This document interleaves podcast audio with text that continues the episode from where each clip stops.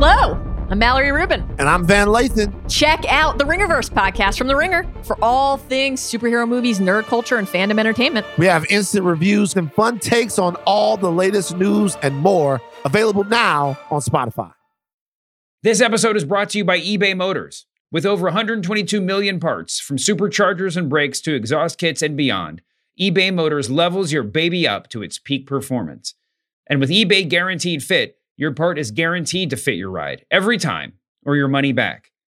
With all the parts you need at the prices you want, it's easy to bring home huge wins.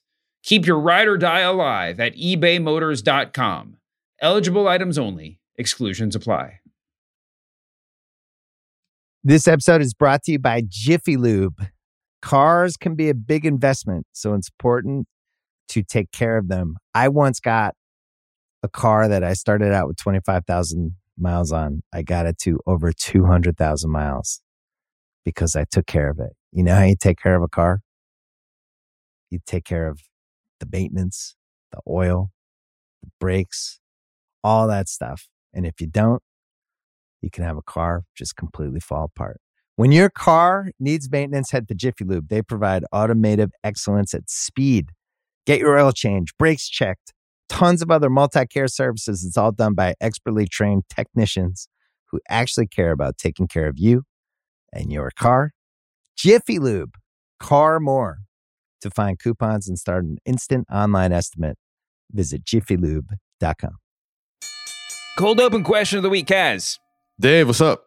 Are you more of an Eddie Kingston post show promo guy or a Kofi Kingston in show screaming into the microphone promo guy? I feel like this is a trick question to, to trigger the AEW fans. So I'm going to plead the fifth on this one. I'm pleading the fifth. Let's start the show. What's going on, jabronis? It's Pitch Mr. Perfect, Skylar Astin. Hey, this is Bruce Pritchard. Roast Battle Season 1 champion Mike Lawrence. The King of Sad Stop. The Silver Lake Heartthrob. It's Trey Kirby. It's Nick Mundy. This is your girl, WWE superstar, the legit boss, Sasha Banks. Hey, this is WWE superstar Braun Strowman. My name's Kevin Owens. I'm Shinsuke Nakamura. Zach Linder. Dan Black, aka the Goofa Raja. I'm AJ Styles, the phenomenal one, if you will, and you're listening. You're listening you're to. Listening you're to, listening to. And you are listening to. You're listening, you're listening, you're listening, to, you're listening to the Masked Man the Show. Masked Man Show. The Masked Man Show. The Masked Man Show. The Masked Man Show. The Masked Man Show. The Masked Man Show.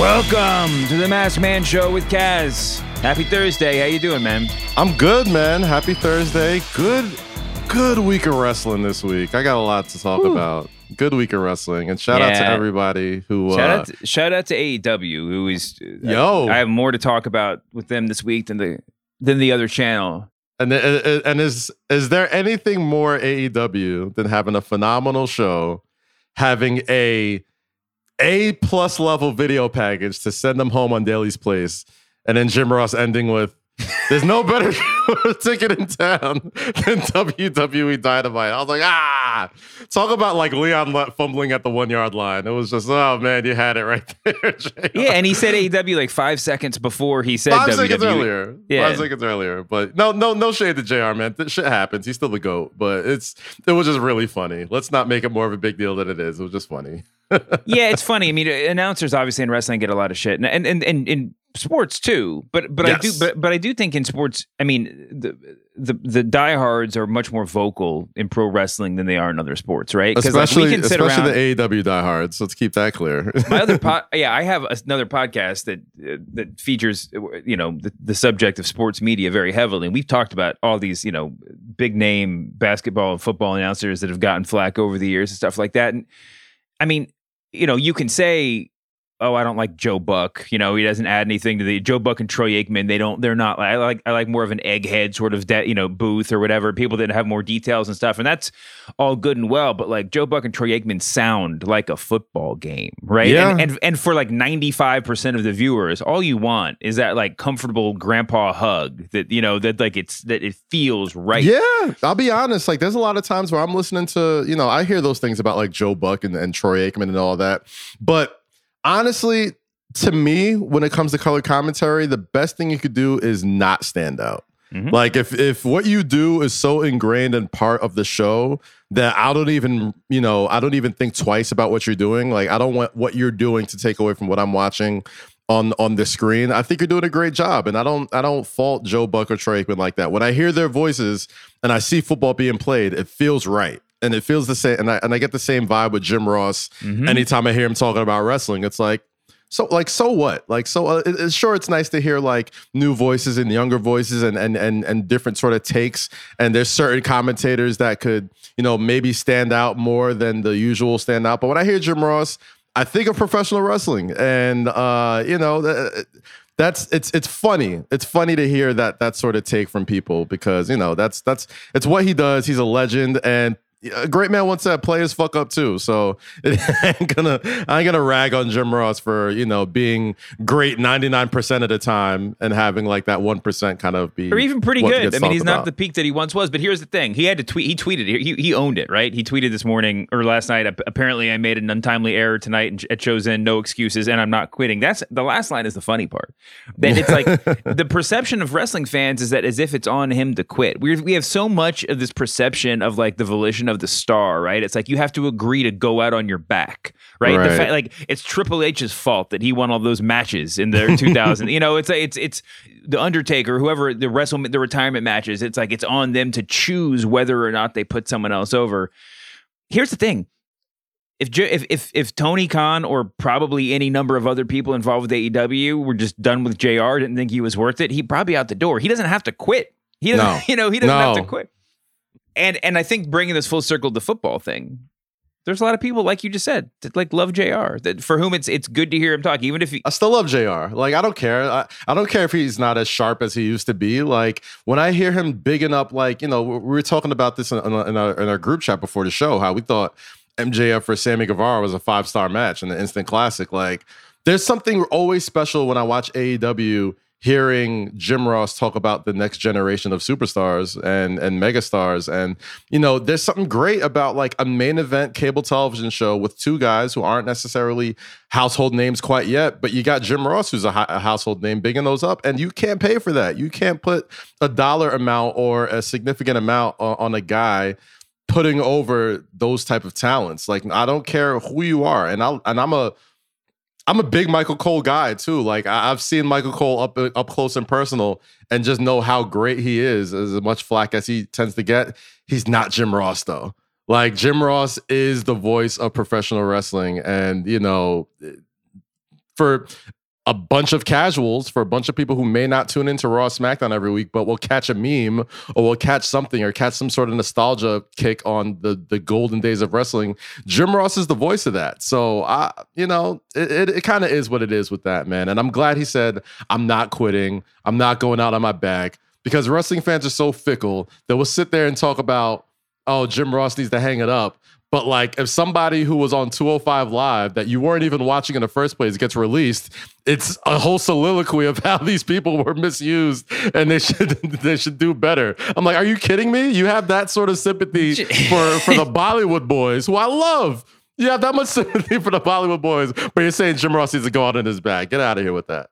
JR's got bills to pay too, man. Have some sympathy. The- you know, and it's it, this kind of brings us around because everyone thinks that like there's this united front of voices that everybody's. I mean, the people that are complaining about JR are stuck in this sort of feedback loop where they think everybody's like tired of JR, and it's the point is that it's not true. Like a lot of people, there's a lot true. of good things about him, uh, a lot of value that he adds, and a lot of people enjoy his his presentation. And the reason why I think this is pertinent and where where I'm trying to go with this is that AEW does listen to its fans, and Yeah. That was a point that was made very literally, very straightforwardly by none other than Eddie Kingston last Friday or last Saturday. Um, Eddie show goes off the air. Eddie Kingston comes out to the ring to send the crowd home happy, and uh, does it with like a five minute promo that AEW quickly put up on their YouTube channel. You know, I mean, it's it's they, they wanted to make sure it got out there. But um, so Kingston gets on the microphone and I was rewatching it right before we came on the air, and I'm trying. I was just like, it didn't quite feel as pointed the second time, or the, I mean, I read, I, I watched clips of it and stuff, but this last time, I It, like, it what? read worse than it actually was. Yeah. Like I, I, I read about it before I actually watched it. I'm like, ah, it's not that bad. But go ahead. My fault, Dave. No, but that's exactly it. It's just like, okay, this guy's just talking on the mic. But basically, it was just the comment was you know, I don't care about burning bridges. AEW cares about its fans. AEW loves professional wrestling that sets us apart from the competition. And he said a lot about what you wouldn't see on the other channel, but I think the, the, the real tagline was you won't see heart like this on the other channel, right? And well, there's a couple of things. One, I mean, AEW does clearly care about its fans, and that's part of its organizing principle and, and everything sure. that and it certainly feels like it's I mean, make no mistake about it. Like I, I, I rag they had a crowd they had a crowd on Wednesday night last night, right? for sure, and I and I rag on the fans a lot, but like AEW's fan base is the clear reason why they even exist. Like they are so passionate and so built into what makes it like the real pirate ship of of of sports entertainment slash professional wrestling, right? Like they wouldn't be they wouldn't exist if it wasn't for their passionate fan base. So I'm not mad at that. No, no, no. And so yeah, and that that's the point. I mean, and listen, they're going to get back on the road, you know, traveling other places soon, and we may well find out that they don't care about their fans. you know, I mean, we they may get out to Poughkeepsie or something, and everybody's chanting for like a you know Kenny Omega face turn, and they have, they're just like nah. nah. Yeah, yeah, yeah. But I mean, but they do, as far as we know, as far as we can tell, they do care. But it's not just that they, they respond to the fans, which they do, and obviously we've seen pushes and stuff that have come up in really organic ways. But it's also it's like it's a group of fans, right? I mean, Mhm. it's like their owner is a fan first and foremost, right? I mean, that's why they exist because Tony Khan was a fan of professional wrestling, and you know Cody Rhodes, all you know, and and all the elite guys that that kind of co-founded the company. These, I mean, their careers tell you they were fans. These weren't like bar bouncers that got dragged into the spotlight to make millions of dollars, right? These are people who like dedicated their lives to professional wrestling. They are fans, you know? And you see that. You see that. And whether or not you can I mean heart, you know, heart's kind of subjective, but whatever. Yeah, I, I, but, yeah. but but I do think I mean, that- look at the Young Bucks, right? Like the Young Bucks' entire gimmick is you have to be a lifelong wrestling fan to get the Young To Bucks, understand, right? Like, Everything they do is either a tribute or a parody, or depending on how you look at it, to the Attitude Era, or just stuff that made us wrestling fans in the beginning. So it's like, of course, like those are guys that are not just you know the top talents on the show, but they're in the boardroom. Like they kind of make these decisions. They kind of you know along with you know the inner, for lack of a better term, the inner circle of Jericho, Cody, Kenny um and like you know the Malenkos and Arn Andersons of the world those are the wrestling minds that kind of make the show go. So like you gotta be fans. Like and there's nothing wrong with that. I think that's a plus for them. Um what I think uh you know I guess when we're talking about the the Eddie Kingston promo and I saw um Bully Ray tre- trending on Twitter because he kind of responded to it and and pretty much told him like to to shut the fuck up and stay in his lane and uh prefaced it by saying like yo I like this guy because he reminds me of me which is like ugh that's that's gonna rattle some cages. I'm not mad at it man. Like I, I'll put it like this. Those type of promos have existed since the WCW days since the ECW days right? Where it's like we are the show that you know they are they are the evil empire we are the we are the real deal like you know uh wrestling show for wrestling fans. And you know this is where the real stuff is right? Ecw used to do it. Wcw used to do it. I think even to a lesser extent tna did it for a while. But the one thing that bully kind of expanded upon is it's one thing for a Jericho, a Cody Rhodes, uh, you know, even a Young Bucks to, you know, or, or, or like Miro or people who just came from WWE to say those type of things. And I don't know if it was coming from a place of protectiveness of the WWE or a place of, dude, the wrestling world and your wrestling career is going to be very long. I wouldn't tell the competition that they stink because you just never know how this business goes. I don't know where that was kind of coming from from Bully. And I think there's a place of thought where it could be coming from both sides, right? Like Bully Ray was somebody who, you know, was an ECW original who became a WWE Hall of Famer by doing business, you know, the right way and bringing business to the WWE. And, you know, as far as tag team wrestling goes, and I think we'll get into that later as far as like their, you know, tag teams are concerned in WWE the Dudley Boyz are one of the greatest to ever do it. So and he's speaking as like a fan of Eddie Kingston, as a guy like, yo, as far as like stick guys go, as far as microphone dudes go, he's A1. I don't think there's anybody better than him in AEW or in, in all of professional wrestling. So I think it wasn't like coming sort of hating or whatever, but maybe that's that's just how that's just how New Yorkers talk, man. Like he's like, yo, just stay in your fucking lane, bro. Like he's like, I've seen this thing happen. I know the guys in that building, they are petty. We know that video circulated around the building about all these type of things. And you know, they know you. It's not like you weren't trying to be at WWE at one point. We've seen you at tryouts. We've seen that class of folks that you know were, were called in with you. Um, I almost think it was coming. It came as like, bro, like I like you, and I want you to have a long career in this, even if you don't wrestle. You know what I mean? Like, even if you don't have a, a long wrestling career after this, like, there's you can train, you can be a stick guy. There's so many dudes behind the scenes right now with WWE who never stepped foot in the company as a wrestler. The Sanjay Dutts of the world, even the Adam Pearces, like guys from T- Abyss, you know what I mean? Like guys who never stepped foot in the WWE ring, like in, in a big in a big way, and have great careers now, or are having great careers. You know, like I, I just think it almost came as as as as a place of as as as, as advice for them. I think John had a question in the chat. John, do you want to say something?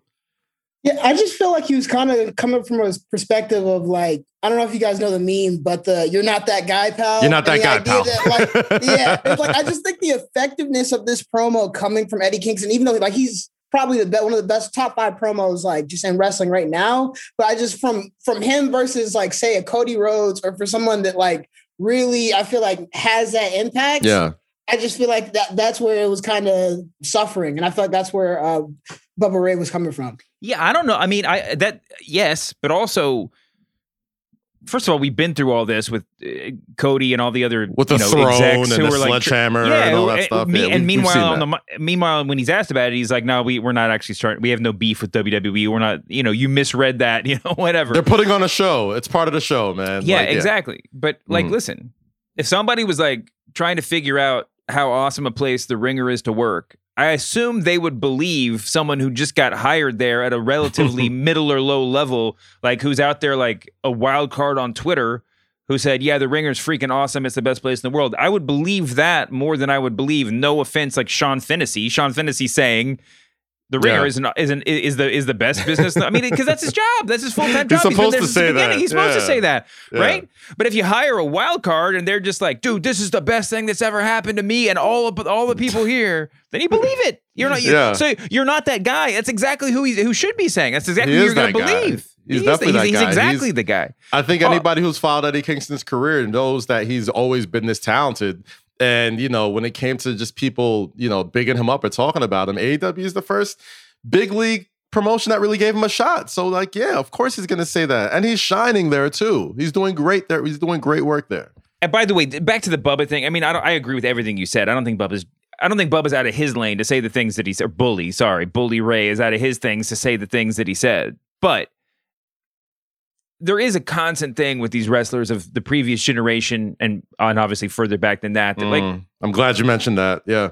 but no, but everything evolves in life, and it's upon it, it's incumbent upon each of us to stay with the times, you know, or to be self aware enough to know that like I'm not with the times right anymore, you know. Yeah. And Yeah. it's like I remember like years ago, like this is probably 10 years. I mean, I was doing it, I was at my old podcast, Cheapy. Like we I remember we like the big news of the day that everybody was like freaking out about was Steve Austin, probably on his podcast at the beginning, was complaining about how like all the old finishers are are just transition moves now and people don't Right. understand the value of a DDT like everybody's doing super kicks and DDTs and none of it has value anymore and I was just like dude you have a transition move in your moveset in your heyday called the Lou Thesz press like, like like you like this that's how dude finished that's one of the the biggest wrestlers of all time finish matches you know like Yeah. it's it, like ever, this happened you got to be aware of it and I think that this is a, it's a different thing this is just talking but dude, but man, if you're leading, if you were leading an arena in chance of ECW in 1990, whatever, you are implicitly saying fuck WWE. Yes. In those, in or Yes. WWF, sorry, in the in those days, and the only difference between that and what Eddie Kingston is saying now is that the fans are a little bit smarter and a little bit wiser, and You got to go out there and be a human being with them and be like, let me explain to you why fuck WWE. you know, let, let, let me explain this to you. Yeah, and it's not it's not no offense to ECW, it's not getting shown at 1 a.m. on the MSG network. This is prime time TNT on a Friday night or a Saturday night right after SmackDown or right after, you know what I mean? Like it is- Mhm. it's definitely, you know, I thought it was a great promo. I I, I thought it was, you know, I love people uh, like yo have some fucking fun all right like there isn't there hasn't been a time like this in nearly 20 years when there's two top north american promotions that are vying for the attention of the general public. It hasn't been like this in 20 years. If there's people over here talking about oh you shouldn't do this or that's not professional it's like yo it's fucking fun okay? Like I wish there would be more of that. I wish there would be more of like I loved I loved Kyle O'Reilly talking to, to Adam Cole this past week and saying like, "Yo, even your wife's a big fan of mine." You know what I mean? Like the indirect sort of Britt Baker thing. Mm-hmm. I love that Eddie Kingston said that. You know that place doesn't have heart. This is what this is what you know AEW is all about. And look at me, they took a chance on me. I've been doing this for twenty years. I've been scratching and clawing to get here, and now look, this is exactly why this is a place that for real wrestling fans and for real wrestlers. I want more of that shit. Talk your shit. It's supposed to be a rivalry. Like diamonds cut diamonds, like gra- glass cuts glass. Like if you are not trying to be the best, and you know, and man, as somebody who has worked with Vince and has seen Vince and seen the sort of, you know, the the the high that this dude gets off of competition within his own company. You would love this. I think he loves this. I love it. Him and Jericho still talk from if you listen to anything Jericho says, like he has no problem with another company beefing up the competition or going at their neck directly because he's knows he knows better than anybody from experience that competition drives the best out of him. It drives the best out of the people at his company. It drives the best out of the writers. It drives the best out of the producers. It drives the best out of every single person that wants to be in professional wrestling. I hope there's more shit talk. I hope there's more people talking about, you know, Triple H saying that uh, AEW is a pissant company and, like all that stuff. I want all of it. It makes better for who? For us, the fans, the the people who talk about wrestling, all that type of stuff. The fact that Bully Ray was trending on a Wednesday afternoon about uh, uh, you know a promo that happened off the air is great for wrestling fans. Okay, it is. I, I love it. I want more of it. And let's be honest, this is wrestling fan heat, right? This is you do this to get that kind of reaction. I mean, listen, if you want to be mad, if you work for WWE and you want to be mad, if you're a fan, you want to be mad, you can get mad about that promo or whatever. But there is, but every sane person understands that there is a difference between what you say on the air and what you say in front of the crowd with a hot mic after you go off the air, and then what you Mhm. say in like the bar after the show. And I guarantee, just like when they go back to the bar after the show, they're just like, yeah, we love those guys in WWE. NXT guys are our friends. Like we love what they do. We're impressed by what they do. You wouldn't say that on the on the show, and you also wouldn't say. FW, uh, you know whatever. You wouldn't say the things that Eddie Kingston said probably on the air or at the bar. It's a it's just to hype the crowd. It's a game, Yeah, you know. I mean, that's yeah. it, it has its place. Trust me. And, and- and he said something. I think Bully said something about like, yo, he was hyped up and hyped up and hyped up, but once he mentioned WWE, he didn't get the crowd reaction that he was hoping for. And that's right. That is right. Because, like, sure, there's definitely a section of fans who are saying fuck WWE. But I think by and large, wrestling fans are just fans of good wrestling. Even if they want to shit on Raw every single week and say how much this show sucks, guess what? You're still watching. You're still watching. Why? Because you know it could be great. You want it to be great. You want, you stick around because even though you may not be a fan of a particular storyline or a particular direction that some, uh, the program is going. You're still a fan of those talents. You're still a fan of MVP. You're still a fan of the New Day, and you're still a fan of of uh, you know any, anybody Charlotte Flair and Rhea Ripley and Asuka and all these people. Like you're still fans of those people. So that's why you're you're passionate enough to speak out when you think they're underperforming. So this is all for the wrestling fan. Okay, this is all good stuff. I love it. This episode is brought to you by eBay Motors. Passion, drive, and patience. The formula for winning championships is also what keeps your ride or die alive. eBay Motors has everything you need to maintain your vehicle and level it up to peak performance. Superchargers, roof racks, exhaust kits, LED highlights, and more. Whether you're into speed, power, or style, eBay Motors has you covered. With over 122 million parts for your number one ride or die, you'll always find exactly what you're looking for. And with eBay Guaranteed Fit, your part is guaranteed to fit your ride every time or your money back. Because with eBay Motors, you're burning rubber, not cash.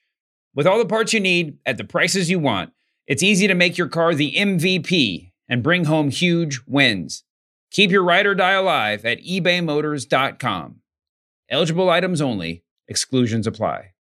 This episode is brought to you by Cars.com. When you add your car to your garage on Cars.com, you'll unlock access to real time insights into how much your car is worth. Plus, view its historical and projected value to decide when to sell. So when the time is right, you can secure an instant offer from a local dealership or sell it yourself on cars.com. Start tracking your car's value with your garage on cars.com. This episode is brought to you by Jiffy Lube. Cars can be a big investment, so it's important to take care of them. I once got a car that I started out with 25,000 miles on. I got it to over 200,000 miles because I took care of it. You know how you take care of a car? You take care of the maintenance, the oil, the brakes, all that stuff. And if you don't, you can have a car just completely fall apart. When your car needs maintenance, head to Jiffy Lube. They provide automotive excellence at speed. Get your oil change, brakes checked, tons of other multi care services. It's all done by expertly trained technicians who actually care about taking care of you and your car. Jiffy Lube, car more. To find coupons and start an instant online estimate, visit jiffylube.com. Well, there was I I mentioned at the top of the show, we got one other big Kingston promo this week. Mm-hmm. My man Kofi was cutting a promo at Bobby Lashley. Uh, talk after Xavier Woods got uh, attacked by Lashley. Um, here's the thing that I think the two Kingstons have in common is that besides these two good promos, which I think are, you know, bo- go back and watch both of them if you haven't, if you don't, you know, if you don't know what I'm talking about. But but they're both they both they're both sort of like endlessly renewable resources, right? I mean, is there anybody who like fits in the main event scene, immediately gets the crowd hyped when he's in the main event scene? Like, is there is there anybody like Kofi Kingston who can just chill in the tag division or doing whatever he's going to do, and then the second they're like, we need somebody in case of emergency, break glass and yank Kofi out, and it's just like he's. I mean, Kevin Owens is the guy on the other show that's like that, right? You can just do whatever he's doing for a while, and then you pull him into the main event, and it's just like, yeah, he was here all along. Yeah, there uh, Kofi, man, I feel like I said this a few weeks ago on Twitter and people ragged on me about it. You might rag on me about this for saying this. This might be blasphemous and go right ahead and say it if it is being blasphemous. I think Kofi Kingston is Black Shawn Michaels. Like I think I think Kofi Kingston is somebody who we're going on what? 17 years, 16 years of being on the scene. Like he's a WWE CW product, if people forget. Like he's in the class of CM Punk, Sheamus, uh, John Morrison, you know, guys who were the OG, well, not, you know, OG, but like one of the first real Heyman guys, like in a roundabout way. But when you talk about people who are as accomplished as far as, you know, being in so many generations, like he has tumbled with the all time greats, he's tumbled with the Cenas, he's tumbled in the tag team division. He's been Intercontinental Champion. He was Tag Team Champion with CM Punk. He was Tag Team Champion with the with, with R-Truth. He's done comedy. He's done serious stuff. And when you think of Shawn Michaels' career trajectory, right? Like you think of him as a guy who came in with the tag team, came in with the Rockers. Kofi didn't really have like that big sort of uh you know, obviously everyone, you know, uh, you know, remembers the barbershop incident, the greatest heel turn, one of the greatest heel turns of all time. Kofi doesn't have that moment, right? But he does have th- that moment of single success that kind of mirrors, you know, Shawn Michaels being sort of an undersized guy who, you know, could tangle with everybody. He had those moments with Randy Orton, had those moments with uh, you know, with a lot of the main event dudes. He had a great run with the Intercontinental Championship, great runs with the Tag Team Championship. Has been a guy for a long time who never really got that chance to main event uh, you know, a, a WrestleMania, have a world title match. And same thing with Shawn Michaels, right? Like just a show stealer. When you're talking about like Shawn Michaels' sort of show stealing event was, you know, those ladder matches, like with R- R- Razor Ramon and and, Mhm. and and Diesel and and Sid Vicious and all those guys. Kofi's show stealing sort of moments was those Royal Rumbles and the Money in the Banks and those ladder matches and those things where it's like, man, this guy's awesome. You know, every year you know he's going to do something crazy to steal the show every year. And then he finally gets that chance to to be the guy. And not only does he deliver, he over delivers. Like he has a moment that is up there with the boyhood dream against Bret Hart in the Iron Man match. She has a moment that's up there, you know, with with Kofi Mania and the whole lead up to all that, like to this day.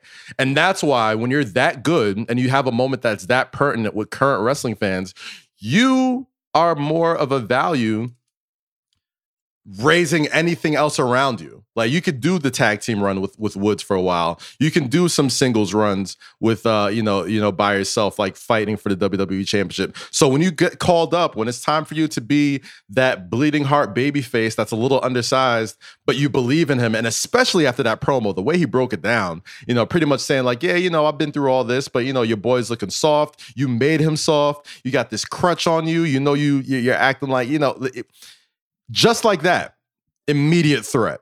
And there's not a lot of people who could pull that off.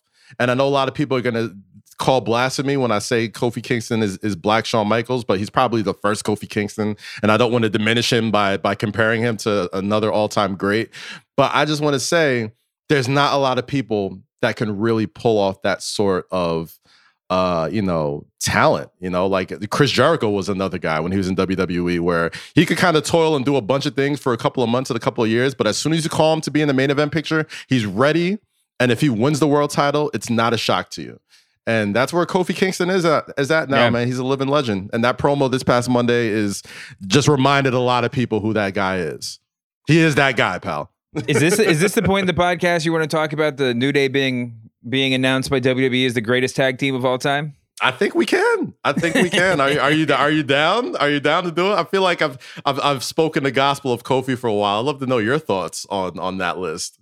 It is a WWE list, so let's preface that because people it's a WWE list, right? Yes. Uh, so obviously it's going to be totally skewed. I know that it's like old man. I'm verging on like Jim Cornette territory here. Mm-hmm. But if it's down between a team that was like basically like a career tag team and a team of dudes who did other stuff too, I'm leaning towards the career tag team a little bit. Now I know it's like kind of part of that's just how they exist in our memory, right? Because like the Midnight Yeah. Express did not start out with Bobby Eaton and Stan Lane, and like you know those guys both did other things too. And like what I mean, it's it's it's a Like what what what gimmick brought you to the dance? Is I guess what you're saying, all right? yeah, Like, what game like yeah brought you to the it, to yeah. I mean, I guess I'm saying to to my brain space, but I find it hard. I find it hard to Are are you a Road Warriors guy, Dave? Like, are you somebody who's like, you know, I feel like the Road Warriors should be, you know, at, at that top level. who's your number one wrestler of all time, of, or if you could say of our lifetimes, or like of the you know whatever. Like who who's who is your what's what's your number one or your number one and two? Oh man, it, it's it, it changes every week. But like, if we're if we're if we're talking about just all time greats in the ring and just like influence and and you know match quality and all that, I mean, I guess it's got to be Shawn Michaels. Like Shawn, is Right. still Okay. No, I'm sorry. one. I'm sorry. Yes, I think we could all probably get there somewhere close to it. Right. Right. Right. But when, but it, but if WWE did the same list and they were like the greatest wrestler or the greatest singles wrestler of all time, hmm like the one and two would be Hogan and Flair, right? Yeah, in some yeah, in some order. yeah, So the question is like, are you a Hogan or are you a Flair guy? The Road Warriors aren't. I mean, are basically the Hulk Hogan of tag teams, right? I mean, they just changed the game, and like c- crowds reacted to them in a way that they never reacted to any other team, and probably haven't reacted since, right? Mm-hmm. The I mean, Road Warrior pop is wrestling vernacular for a reason.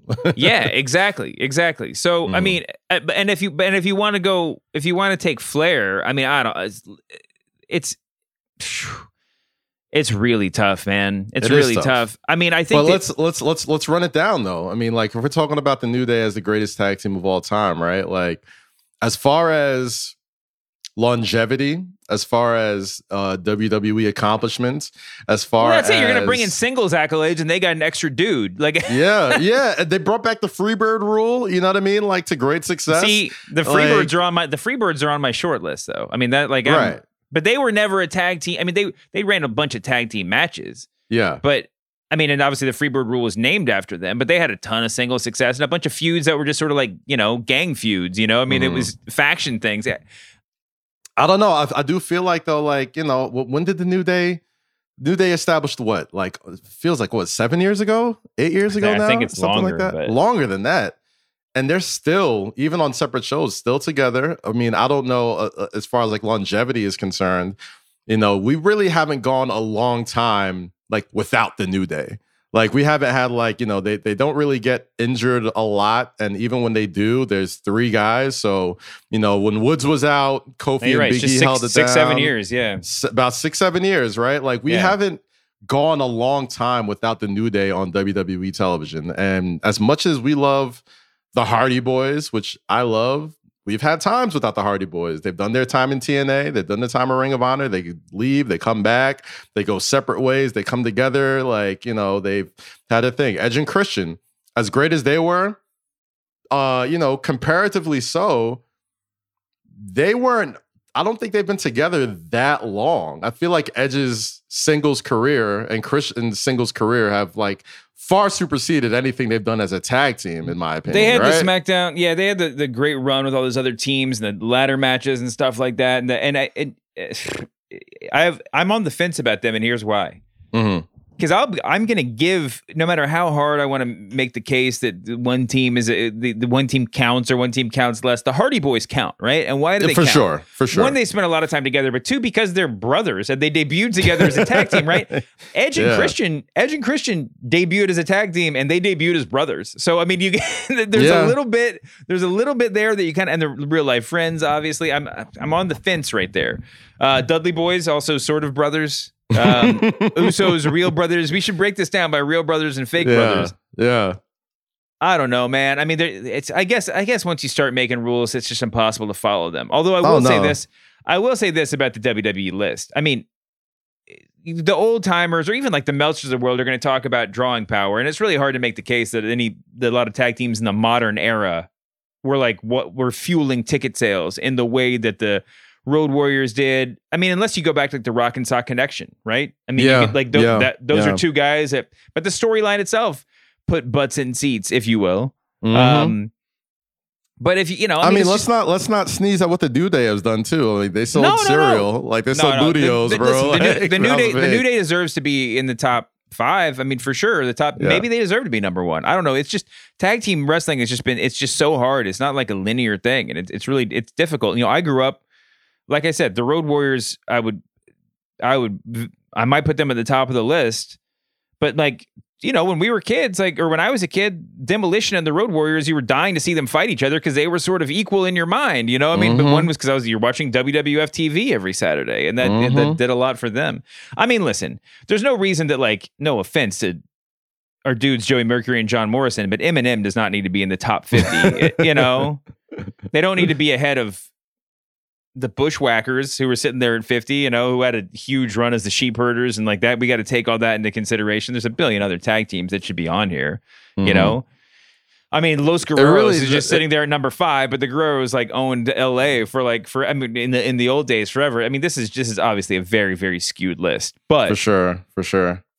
But hey, that's what Um, it's for, man. Good good job by the Street Profits though, getting in there at number 33. I mean, that is a lot of impact in a very short amount of time.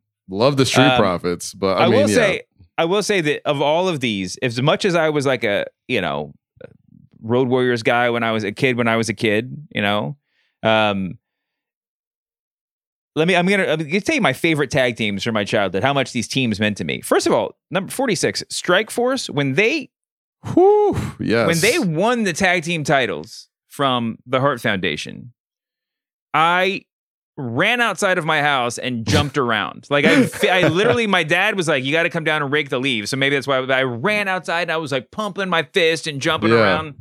Oh my gosh, like that! Though I love those guys. Short run. If there's anything that this list also, you know, solidified, yo, how beautiful those OG World Tag Team titles. right? Oh, so nice. The first run, like, you know, I get it. Like, you got to put the WWE sign big and bold so like people could see it and know that now. But those first little, that first run with the little kind of ribbon on the side and the the lines on, oh, just gorgeous, gorgeous titles. I wish they'd bring those back.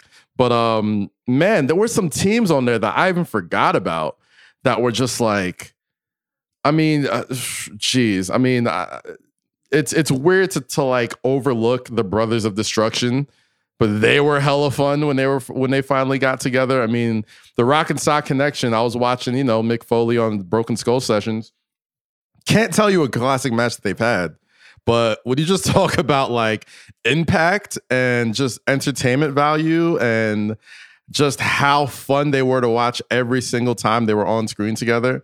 Like that's got to count for a lot. You know, like everything can't just be like, you know, work rate and, you know, how great matches were and tag team titles and accomplishments and all that type of stuff and what you did on your own. Like you got to be able to be entertaining. And, you know, when it comes to people who check off all those boxes, the New Day entertaining, sold tickets, sold merch, cajillion time tag team champions, world champion, intercontinental champions. Like they've done it all, brought back the Freebird rule, hosted WrestleMania. I mean, you know, they have been on Wild and Out. They are a mainstream act. Like the WWE doesn't have a ton of mainstream acts anymore, but everybody knows Booty-O's. Everybody knows, you know, uh, oh, welcome to blah, blah, blah. Don't you dare be sour. Like, they got that new age outlaws thing about them. They got every every single thing that you check off of a memorable tag team. The New Day got like every everything. I love the New Age Outlaws. The oh you didn't know like that's their you know um don't you dare be sour. Like they have everything without a heartbreaking heel turn, by the way. Mm-hmm. Without a heel turn, like staying together. It is. It, I was reading, we had Alan Siegel at the uh, wrote a great piece for the ringer.com earlier this week where it was an oral history of Terminator 2, which is just brings you back, man. It's a fantastic piece and there's so much good stuff in there. But there's a great part where James Cameron has written the script. Arnold has agreed to, you know, play to, to be in the movie. Everything's in place, but he just finishes the script at the last minute and Arnold's reading it and they have a breakfast together and Arnold's really uncomfortable and Cameron's like, What what what's wrong? Tell me, I know something's wrong. And Arnold's like, I'm the guy that busts down the door and shoots everybody dead. And I don't kill anybody in this movie. and James Cameron's like, that's the thing. If we can pull this off, it's gonna be insane. People are gonna go be, be so shocked and it took a little convincing, but but Arnold got it. With the New Day, maybe that's the thing, right? Maybe this is the thing. You look back mm-hmm. at their careers and you're like, they did all that and they never did a heel turn. They never like there was up. no there was no heel turn, there was no split up, there was like that gosh, if they can pull mm-hmm. that off, wow. I hope wow. they do. I think they will and I hope they do. Like if there's anything, every every tag team on that list, every single one, they broke up at some point. There's a heel turn at some point. Somebody went solo. They've had a match. If the New Day can pull off an entire career of never turning heel on each other, of never breaking up with each other, I mean, that's just another tip the feather in the cap of them being the greatest tag team in the world. Maybe that wins them over in the eyes of the people who watch them that aren't WWE fans, that don't have a WWE lens on it, could be like, well, you know what? They did all that and they never broke up and they stick together. That's that's an incredible run. Oh yeah. Yeah, I just love those old school teams, though, man. I mean, I can't. And this isn't just like, oh, I love uh, wrestling was so much better, tag teams were so much better back then. I mean, I just uh, when I was a kid, we were all kids. We all loved when we were kids. But man, yeah. I just loved, I loved the British Bulldogs with every fiber of my body. There was, I was know, a big two dudes with attitudes guy. I thought those oh, were the oh. coolest guys, yeah. in the world. You know, like I was. I was a big, uh, you know, I was a big Hart Foundation, the New Hart Foundation with like Owen and and and Anvil. Like I didn't really mm-hmm. get a whole lot of Bret and Anvil as a kid. Like I saw them here and there, but my Hart Foundation was Owen Hart and Jim the Anvil Neidhart. Funny enough. So um, even the Outsiders, I was a big fan of the Outsiders as as tag teams, but I know that's a big WCW team, but there's so many it, it's a fun list if you haven't saw it on the network whatever like i guess this is this is the whole point of doing a show like that right to get people like us to talk about it and, and it's insulting that high energy with Koko and owen is not oh, yeah. not on the list it's a, it's a that's a slap in the face to both but money inc though money inc makes it oh. So shout out to them I mean, this is good. This is it's a it's a it's a fun list. It's a fun list. Fun um, list. Fun list the show, oh, man. But when the Rockers first showed up, though, oh uh, man, that yes. was like when your favorite act first got to perform on SNL or something. You're just like, oh my god, I can't believe they're listening to us kids. Um, oh man, great music, yeah. great entrance. Just I love the Rockers too, man. That was that was probably one. Of, that was probably my first favorite tag team as a kid. Watching them on Superstars, you know what I mean? Doing it. That was Oh great. yeah, great. Well, so yeah. so one of the t- so Edge and Christian. I mean, I they, you know they were they they deserve to be on there. Um, for sure, for sure, definitely. But it's the reason why I mentioned them obviously is because Edge. We can talk about both of them. I mean, Christian was present for that Kingston promo on Saturday. He was standing there in the ring, wiping sweat out of his eyes, and Edge, with a big old beard, is back seeking revenge on Roman Reigns. Looks like they're going to tangle at uh at money. I mean, yeah, at Money in the Bank. What do you think? Are you excited to see Edge back? And do you think this is this Reigns feud just treading water now for whatever Reigns is going to do at SummerSlam? Or what, what, we've already heard rumors that Edge is going to be going up with going up against uh, Seth Rollins at SummerSlam, and, and and obviously the rumor is Reigns and Cena. Mhm. Um, but in the meantime, crazy Yeah. bearded Edge versus Roman Reigns is kind of fun, right? Yeah, definitely kind of fun and definitely the right call to make because Edge never got his one-on-one title match uh, after winning the Royal Rumble, and he kind of left after a triple threat match at WrestleMania. So he has a bone to pick there. And also Seth Rollins has a bone to pick because right before that promo, right before that uh, championship, uh, you know, Roman Reigns addressing the Universal title uh, statement, um, Seth Rollins went up to, you know, the authorities uh, or whatever we're calling them now, Adam Pearce and, and Sonya Deville, and was like, yo, I'm focused. I'm back. I'm off the Cesaro stuff. And, you know, any if there's anybody who should be next in line for a Universal title, it should be me. And the next thing you know, you see Edge just kind of jump the line on there. So I fully expect Seth Rollins to cost Edge the, you know, Universal title. Um, you know, and you know, I fully expect them to to tangle at SummerSlam. And John Cena, we're we're in the summer of Cena, you know what I mean? Fast Furious 9 killed at the box office. Suicide Squad dropping in a few weeks. It makes all the sense in the world for John Cena and Roman Reigns to come. And he, and Cena hasn't necessarily hit it from anybody too that yes, I'm on my way back, like I'm coming. It's just a matter of when. And um, you know, a stadium in Las Vegas doesn't seem like a bad place to pick up where he left off. So, um, but as far as Edge and Roman Reigns is concerned, really excited for that. I think Edge, um, you know, he's been brilliant in his return, and uh, you know, that'll be in a crowd. That'll be. I, I'm not necessarily sure where Money in the Bank is taking place at, but you know, it's it's gonna be lit, man. Um, I'm a, I'm a fan. I'm a fan of of their chemistry together and their story together, and Edge sort of like making sense of a Roman Reigns feud. Like I didn't know they had that much in common. Like Edge had a promo leading up to. I think Elimination Chamber, where he was basically saying, like, dude, you got you got your whole swag from me. You threw the spear, you came through the crowd, you debuted in a group, you're you you you bit my whole style. My- to, to quote Soulja Boy, the whole fucking flow, word for word, bar for bar. And I was like, okay, all right, this makes sense. I can get with this.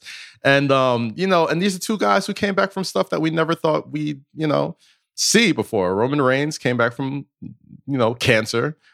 Edge came back from a career ending, you know, neck injury and concussions and stuff like that. Like it's a match that if you told me three years ago would have happened, I wouldn't believe you. So um really looking forward to that. And if you're if there's anything to do, you know, in the summertime, it's it's it's good to run back a WrestleMania feud. So I'm looking forward to that. It should be a fun one. Yeah, yeah, it's gonna be it's gonna be great. I'm excited for Money in the Bank.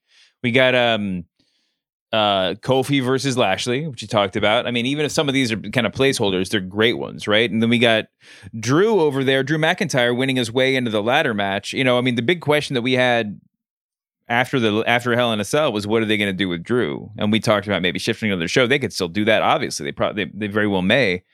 Um, but I kind of like him being in this ladder match territory too. I mean, there's a lot of a lot of very interesting things that can come out of that match. We got your high flyers in there with uh, Morrison and Ricochet, and we and, and Riddle's in there, who's just been the freaking anchor of Raw for the past few weeks, Let's man. talk I mean, about that, dude. Like he, they've been. I, I feel like for the past couple, and, and I feel like I've been talking so much about Riddle for a while. I feel like for the past couple of weeks, they've kind of been treading water as Riddle as the, the A guy on Monday Night Raw.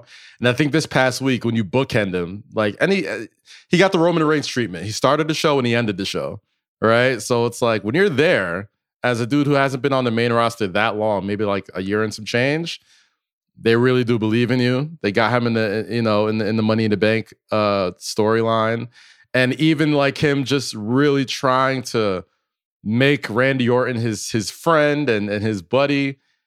That I mean, I, I don't know if they pulled a trigger on that by SummerSlam, but if they do, that is another main event match right there, man. Like Matt Riddle and Randy Orton.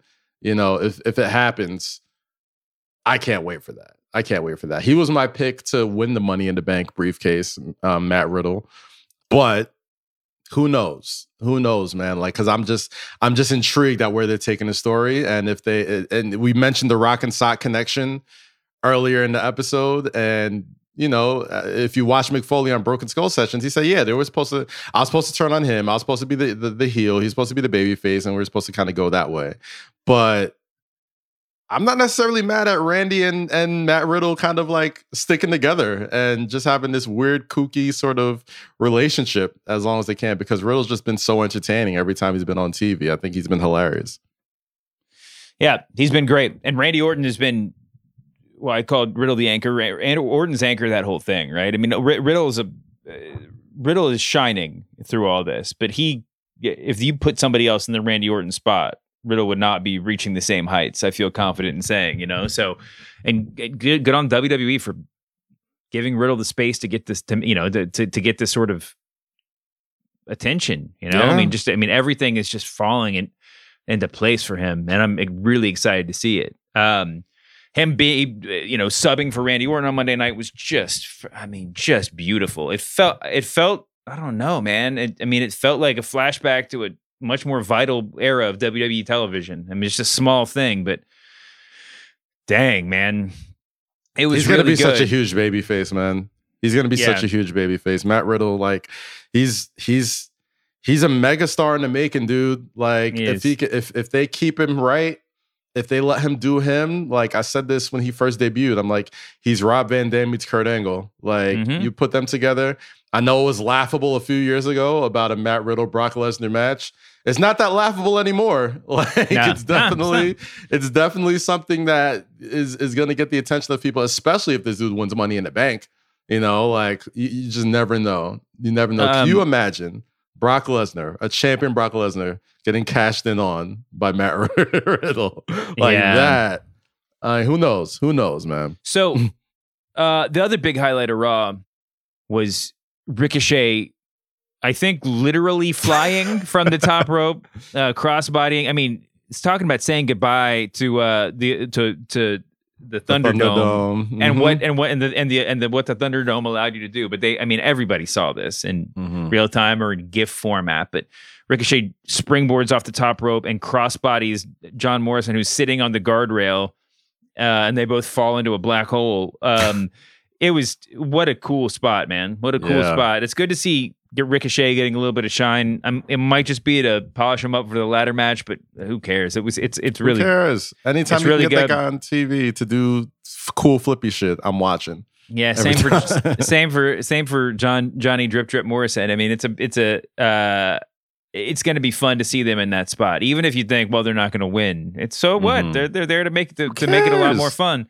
Who cares? Um, and it's um, going to be a crowd too. Are you kidding me? You don't think they're going to pull out all the fucking stops with mm-hmm. those three guys and the, uh, including Riddle as far as like high but, flyers in the ladder match? It's going to be lit.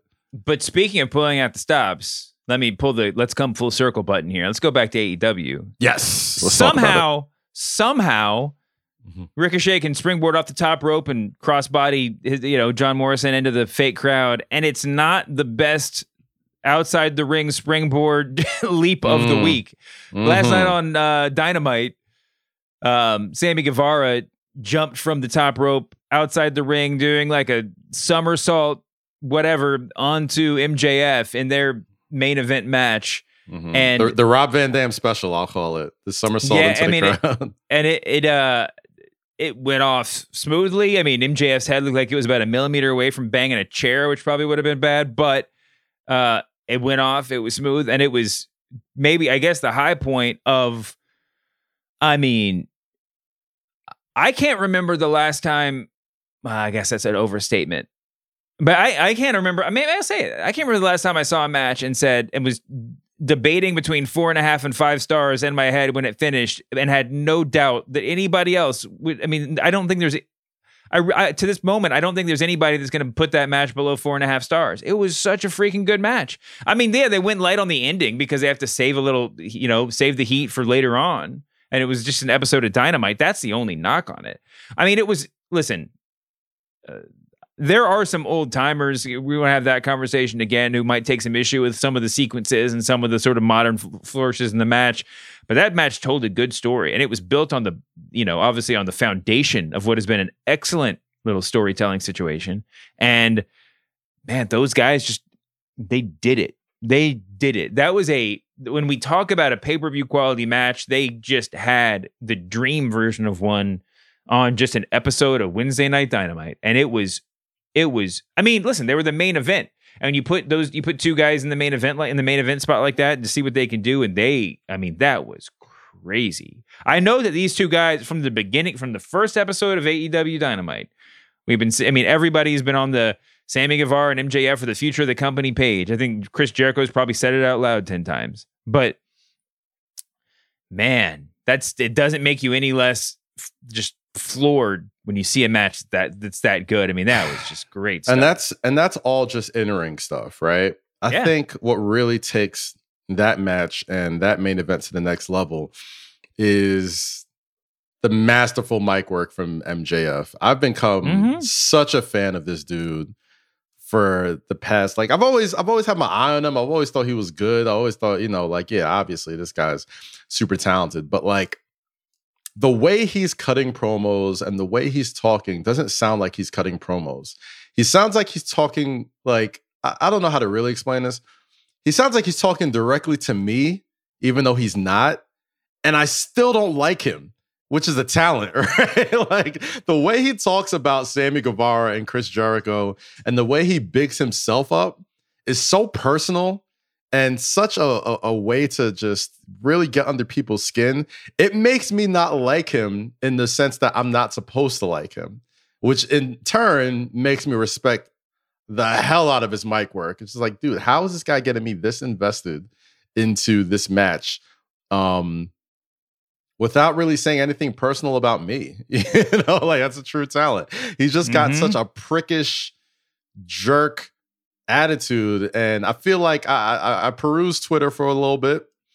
And um, you know, obviously he got like a lot of uh Miz comparisons earlier in his career, but I'm willing to say like MJF is kind of like treading toward like trending towards like being the Triple H of that company, mm. where he's just like just like if people don't remember early 2000s Triple H when you know he was he was rolling with the corporation and the heel version of DX and you know his first real run with the world title and calling himself the game for the first time and and and all that type of stuff. Like go back and watch that shit. If you don't see the parallels between that and MJF right now like you know this dude is going to be and, and i've said it a billion times on this show like if i'm wwe when this dude's contract is up i give him a, a, a offer he can't refuse because he's that good um he has been just on absolute fire as as as a masterful masterful heel like just just mm-hmm. so good at just getting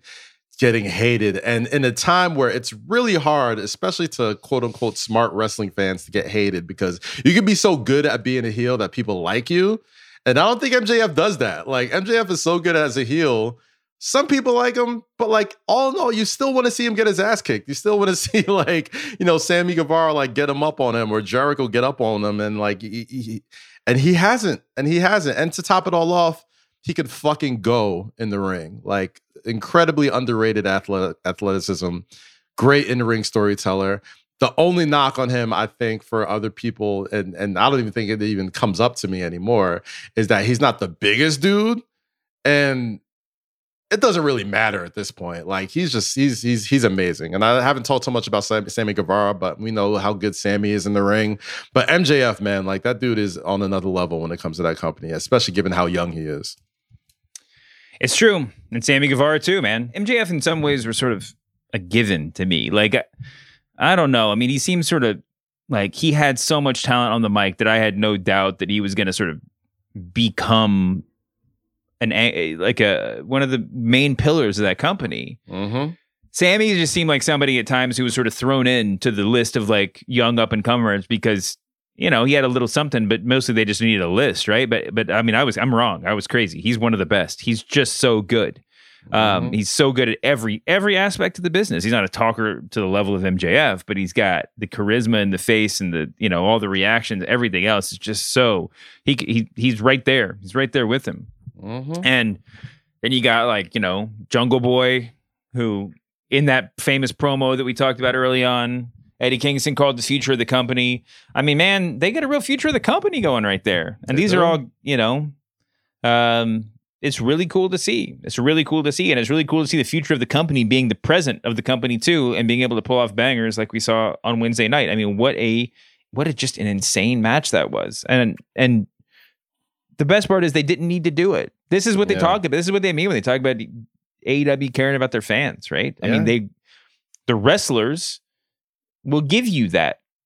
They know they under like they understand the value of putting on a good match, and they and mm-hmm. and and and and giving us that enjoyment, right? Not that they don't in WWE, but the, and then in, and and the people on top will let them do it. They're not worried about saving something for down the road or whatever. I mean, except maybe in a storytelling way. Obviously, like we talked about the ending, but I mean, damn, damn, what a good match! What Great a good match. platform. I feel like AEW does that once a month. They have a match that really like resets what Yeah. we think their their ceiling is, right? Like I think the last match that really made me feel like that was Britt Baker and uh, Thunder Mhm. Rosa.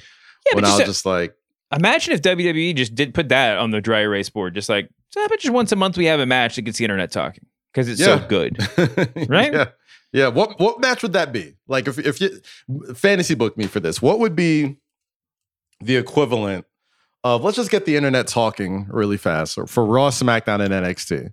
Well, the thing is, you can do it. I mean, you could do it on any of those shows. It's not, Mhm. Mean, and it's not even just about the people involved. Although you know, star power, I guess, matters to some extent. Mm-hmm.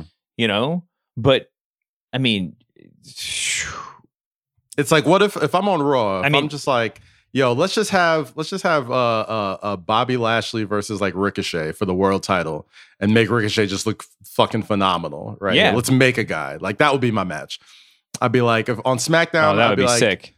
On, on SmackDown, I'd be like, you know what? Let's just have Drew and Roman Reigns go to like a 60 minute draw just cuz, just to get people talking. You know what I'm saying? Like on NXT, not sure what it would be, but I'd be like, you know what? I wouldn't be mad at let's I, I don't know what that match is on NXT. I feel like they're still kind of figuring it out, and everybody else, everybody kind of needs to get themselves sort of talking right now. But like, it's you know, like you made a great point about like just why why save these matches? Like, just put on just put on the best match you can put on every single week, Well, and then here's the figure it out down the line. Here's the thing: WWE's problem. If you got, I mean, if if I want to just kind of point at one thing, and there's Mm-hmm. there's every company has lots of problems, but it's that you know forever they've been saving things for matches for WrestleMania that never come to pass, right? Because somebody gets hurt or they rebook it or whatever, and so you would never end up getting like they were saving the Shield reunion forever, and it never ended up being pay, you know, being a, as big a deal as they they kept getting it. hurt. yeah, they kept getting hurt, and then they kept, you know, it never was the right moment, and then whatever. And now then Moxley's leaving, and blah blah blah. But um, you shouldn't be saving anything.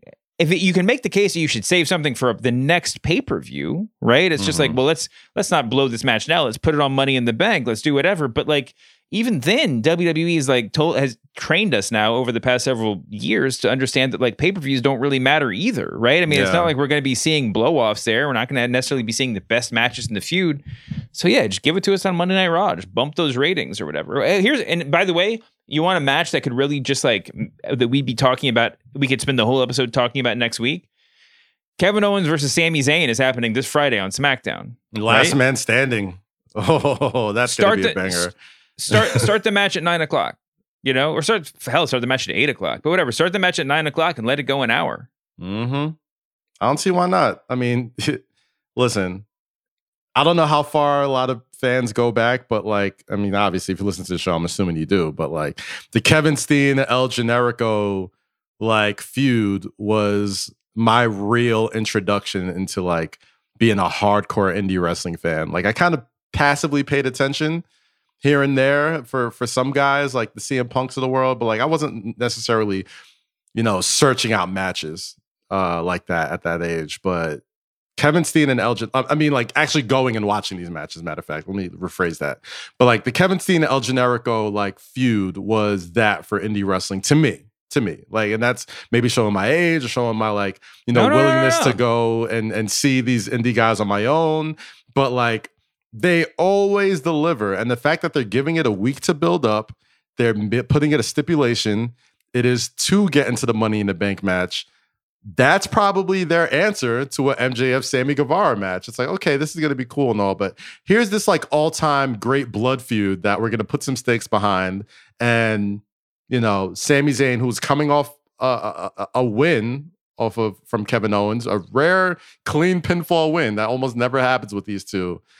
This one's going to tear the roof off. I, I'm I'm hoping it's the main event on SmackDown. I'm pretty sure it will be and close the show. Uh, but I could watch those guys fight forever, man. Yeah, absolutely. I mean, they could fight forever. I said before, I think that like Sammy Sami Zayn versus Kevin Owens is basically just like the like the when the Gorilla Monsoon came out and said and announced the second Shawn uh, Razor ladder match, where he was just like, okay, I know we have a lot of storylines going on, whatever, but let's just forget all those because I know what you guys really want is a ladder match, right? Between Yes. these guys that you've seen before. That's the Sami Zayn Kevin Owens relationship. It's just like you know what. Let's just put them on the mat. Let's, Let's just, give them. it. That's better than anything else we have going right now, anyway. And yeah, and who cares? I mean, would anybody be upset if they just feuded with each other exclusively for the next five years? I mean, I think they could probably figure out a way to keep it interesting. But anyway, regardless, this is a match on Friday night. The WWE has the ability to have us talking about like like the same way we're talking about MJF Sammy, and we'll see if you know uh, my my I'm not I'm not super confident that's what's going to happen, but it's an opportunity. So let's put that on the dry erase board and see what they do with it. You know, I mean, it's it has the potential to be really cool. I love both those guys. I just hope they give them the opportunity to, you know, to to show what they can do. I know what you mean. Is they, I mean that was their feud. The Generico Steen stuff was. I mean that I was lucky enough to see some of that in person. You know, and and it was. I mean, phew, the tail end of it. I mean, it, and they, that stuff was just freaking amazing. They told the story over like multiple federations over a number of years. That's the kind of thing that's just so hard to do. And now they're doing it on the big stage. And let's see if they get on Friday night. Let's see if they can do anything. Because I love them. I mean, I hope they give them an hour. I would do. I would start at nine and give them the rest of the show. And just let people. I mean, that would get people talking way more than anything else you can do. I mean, I, I'm sure the Edge promo on Friday is going to be great, but it'll be it would be a bigger deal to have like an hour long last man standing match that just kind of set the world on fire. Anyway, Damn right. let's get out of here. That's All a good time to end, right? Do you want to do some plugs? Of course I do. Let's do it. Say less with Kaz, Key and Rosie every Monday on all streaming platforms and on youtube.com slash Kazeem. MSGPM is back July 19th. We are back on MSG Networks with the wonderful Monica McNutt, and we are nominated for a New York Emmy. So thanks for everybody checking that out. Really excited about that. Hopefully, we bring home some trophies. Sure, it's nice to get nominated, but I'm greedy and I want that trophy. So uh, thanks for all that. And um, man, lots of good stuff coming down the pipeline. So stay tuned. Stay tuned for that. Uh, you can hear me on here. You can hear me on the press box. I do other stuff too, but uh, that's that's good enough. Thank you, as always, to our babyface production assistant John Kermah. Apologies as always to Jon Moxley. We'll see you back here next week, humanoids. Tony Schiavone here on the Masked Man Show. We are desperately out of time. The tape machines are rolling. We'll see you next week on the Masked Man Show.